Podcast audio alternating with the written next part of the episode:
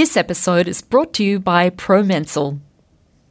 Can we talk about the bedroom? Because I think that this is really, Please do. really important. Yeah. It just becomes something that is not spoken about. And both couples go to bed with the nightie and the pajamas on and they just don't talk about it. And then they realise it's been months. Welcome to Thriving in Menopause, brought to you by Prevention magazine.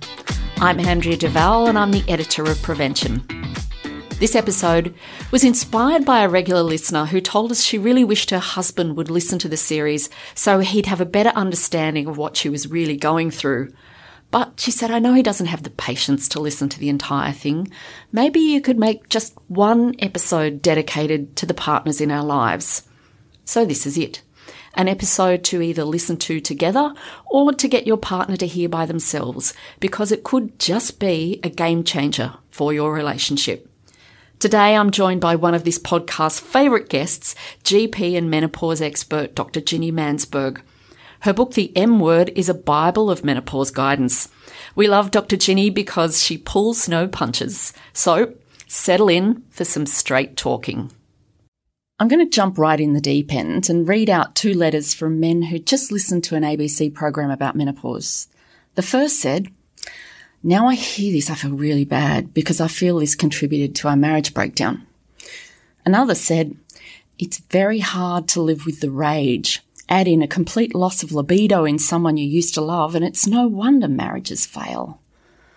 Oh, this is big. It is, and it's actually the peak time for relationship breakdown and divorce of a woman's life. And it's it is really complex and it's really easy to just pick the entire basket of everything up and shove it on hormones and say, she's got rage, she's got insomnia, she's got anxiety, her libido's gone walkabout, and that's the whole thing. And the poor hapless other person, so whether it's another woman or a man or another person, um, is just sitting there falling foul of his partner's hormones. It is far more complex and far more nuanced than that. And you often see women hit a confidence cliff, for sure.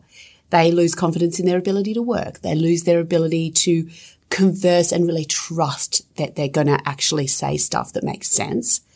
But at the same time, sexual relationships often that haven't been great, but it's not that frequently happening. You know, when you've got little children around, there are a lot of reasons why couples don't have sex. When you throw hormones into the mix of an already not amazing soup, things can be problematic there as well. And that is where men can really improve. So, what do you suggest men do to bring the emotional temperature down and to keep the marriage alive? So I think men are innate fixers. They want to fix everything. You've got a hot flush. I'll fix your hot flush. I'll just tell you to go to the doctor and sort yourself out. You're irrational. I'll just tell you you're irrational, which will be very helpful to you, and you can just go to the doctor and sort yourself out. All of that will not go down well. You'll be really surprised to know. And the best thing that any person can say, man, woman, or anybody else, is, how can I help? Because if you ask the person how can they help, then you're actually getting involved and prepared to be part of the heavy lifting. And that's really, really important. It's also asking the other person, what do you think you need? And is there anything I could be doing to be part of the solution? In terms of relationships, this can be really hard because sometimes people do really feel like, oh, I'm just getting clobbered here for no reason. But I think it is really good to come at this with empathy and understand that for women, this is the peak time of particularly anxiety, but also depression for a woman. So one in three women will go through this, as listeners to this podcast know. It is super common and definitely hormones are involved. And there's a particular type of depression and anxiety that happens particularly around perimenopause. And yet rage is a really big part of it. And so often though she feels really bad about it afterwards. But if you clobber her, then she's going to go from feeling really terrible and contrite and wanting to build bridges to really angry and defensive. So maybe don't hurl accusations, but maybe be supportive and say, how can I help?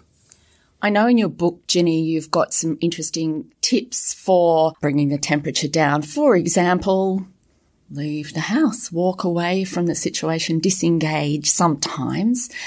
I also feel that if someone was to say to me, um, what do you want? I would go, I don't know what I want. I think that's so true, but at least it is telling the other person that you want to be part of the solution as opposed to go get yourself sorted out. This is your issue. You're being irrational. I don't want to have anything to do with you. So at least it's being collaborative and it'll be heard in that sense. In terms of, you know, going the next level saying, Hey, do you think it would help to go to the doctor? Do you want me to come with you? Because that would be really helpful. The other thing is, yeah, sometimes you're just going to have to go and take up golf and have some other independent hobbies, which can be good. But can we talk about the bedroom? Because I think that this is really, Please do. really important. Yeah. So we know that in other mammals, healthy sex is actually modeled because it's done in front of everybody. It's done in front of the herd.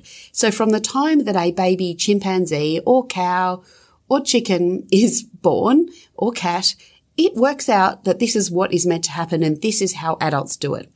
Baby humans, teenage humans, don't actually ever get that information. It's incredibly private.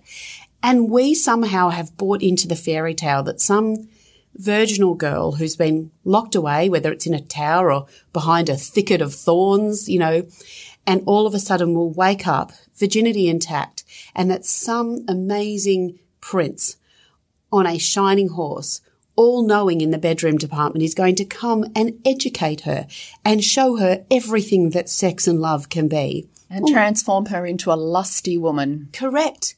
Only for him, of course. But in reality, men are not actually born with the innate ability and knowledge of how to pleasure women. And increasingly, men are getting that from porn, which, quite frankly, is a terrible teacher of healthy sex. Um, most women do not enjoy anal sex with three men at the same time. You'll be surprised to know. Most women do not have an orgasm by giving oral sex to a man. That's actually not how women really achieve sexual nirvana. And yet that's where men are being educated and some women as well. And we need to be more empowered and we women need to ask for what we want. And that can be really confronting because you feel like a hoe when you do that we women have been told that to be lusty at all, even with your partner, is to be, let's face it, a bit of a slut. And we've got to get past that. And the way to start actually is probably going to be in masturbation. Um, rather than shunning that, I don't know if any women here talk about masturbation with their girlfriends or their mothers. I'm guessing not. Um, most women I know don't. Um, but it's a pretty good place to start to work out this is what this feels like. These are all the bits. This is what feels good. This was definitely doesn't this is what definitely doesn't feel good. And then you are in a position to actually share that. You know, you can do that as gently and as tactfully as you can with your partner. We'll be right back after this. Perimenopause can actually start in your 40s. Declining estrogen production during perimenopause brings on changes to menstrual cycles and often the onset of hot flushes, night sweats, mood swings, and sexual problems. Promensil Peri is specifically designed for perimenopausal women and can help relieve these common menopausal symptoms. Promensil Peri is available at leading pharmacies across Australia and offers a cost effective treatment at under $1 a day. When things start to change, try Promensil Peri. Always read the label and follow the directions for use. Okay, we're back they need to learn that the sexual act does not have an endpoint that involves their orgasm. So it's not a race to the finish line with the end of sex being a male orgasm. There are several things that constitute happy sex. And if you can create, if you can focus on your partner's sexual well-being by asking her, what do you prefer, this or this? How would it make you feel better? How about we slow the entire act down and let's see if we can focus on your pleasure for a bit or just touching that's really, really important because women don't go from zero to 100 in 60 seconds. That's not how it works. So, do you think part of the problem is that, okay, you are less interested in sex, your libido has declined? You get the tap on the shoulder at sort of 2 a.m. Hey, honey, you know where this is going. It, it has that end point that you're talking about. So your notion of what sex involves is you are so not interested. So it's relearning together as a couple um, a whole different way of being intimate. Because for men in particular, I feel, and I'm, I'm sorry, men, I don't mean to speak for you, but I am. Um, I, I, do believe that um, physical intimacy is is vital to them feeling intimate and loved.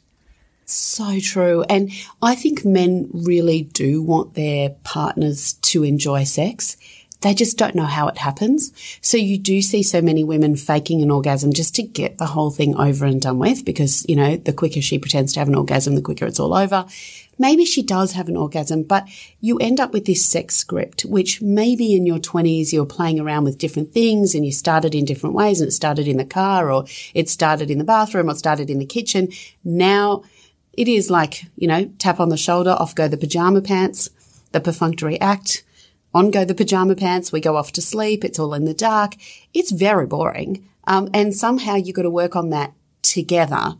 The other thing is that what happens after menopause is for the vast majority of women, their vaginas are not what they used to be. And contrary to what has been said in The Godfather, so that every single person thinks that as they get older, their vagina gets bigger and floppier, that's actually not true. It actually gets smaller. MRI studies show that actually an older woman's vagina is actually much smaller than a younger woman's vagina, mainly because it's not, it's use it or lose it. And so it actually shrinks because, well, like any muscle, you know, if you don't run, your muscles in your legs get smaller. So it, it does get smaller.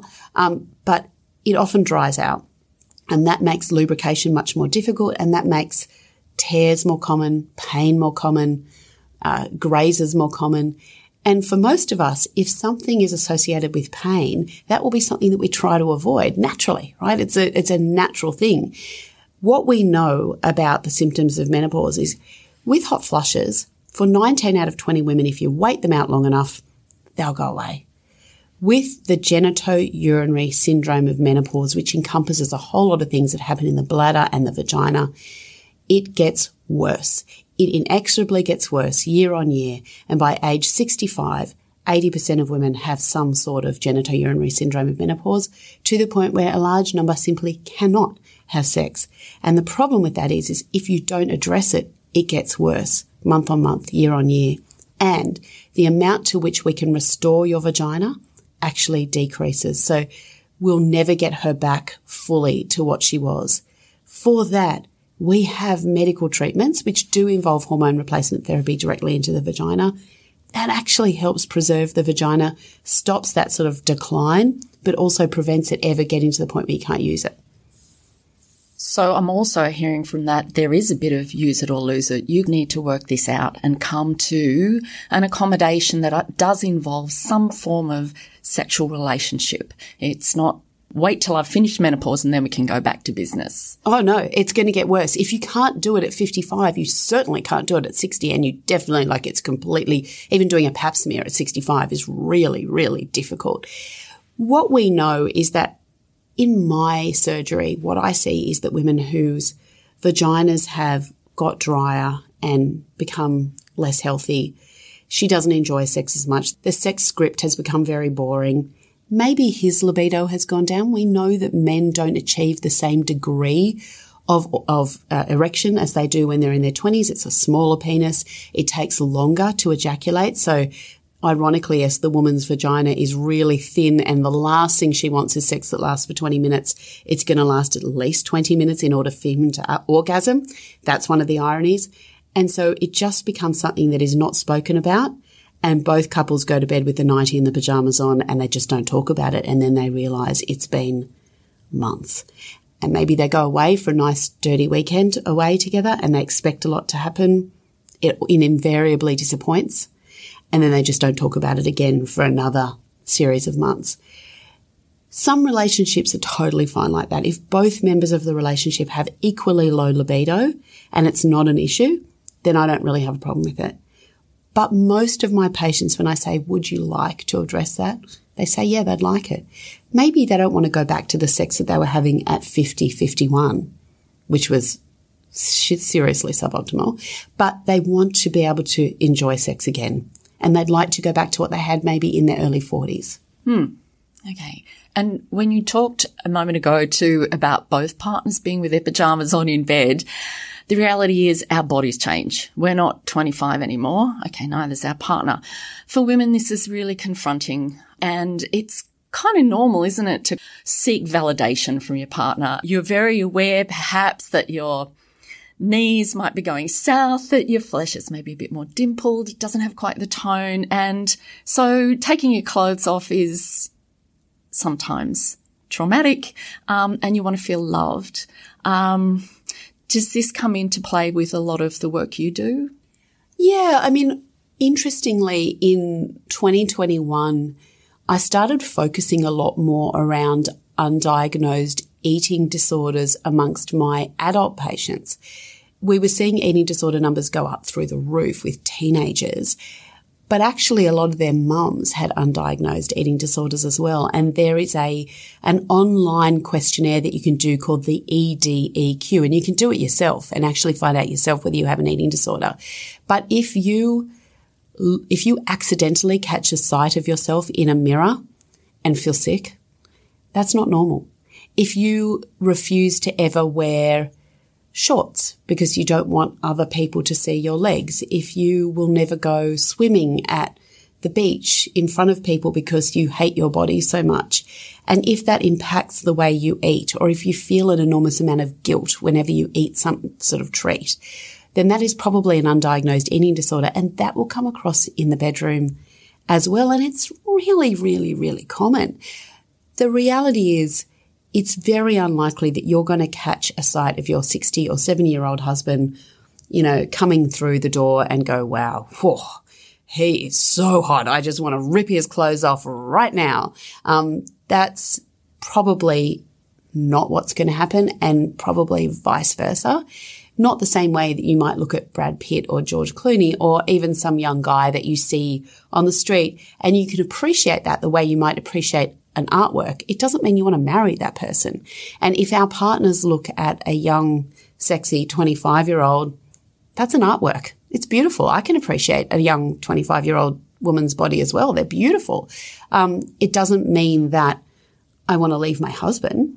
You know, it just means that I can appreciate something beautiful and it shouldn't be confronting to us. And it certainly doesn't mean that our partners can't be aroused by our naked bodies and by the things that we do with our naked bodies. We'll be right back after this. Okay, we're back. Okay, so if this episode is um, for men, what do you suggest when they have a partner that is feeling not body confident? So I think that the old adage of, oh, you look so hot, you look so beautiful, if you're lying, um, you're right she's not going to believe you and she'll probably be irritated. At the same time, I think saying things like, Oh, have you gained a bit of weight? Or, uh, you might want to rethink that dress. It doesn't look great are probably not helpful. Um, she's not an idiot. She's probably noticed if she's gained some weight and probably doesn't need you to point it out. So I would pull your punches on that one. But what you can say to her is, I love these nights where it's just the two of us at home together. This is great. I love hanging out with you. Um, I love watching your smile. I, I, love that smile because those things are so beautiful and they're so intimate and they're so special and they're only going to come from you. And that will help more than you know. Perfect finish. Thank you so much for being with us today, Ginni. Thanks for having me. So thanks everyone for listening. I hope you've gleaned some useful insights from today. In the show notes, you'll find a link to Dr. Ginni's great book, The M Word, and we'll be back next week with more information on thriving in menopause. I'm Andrea Duval, and I'll see you next time.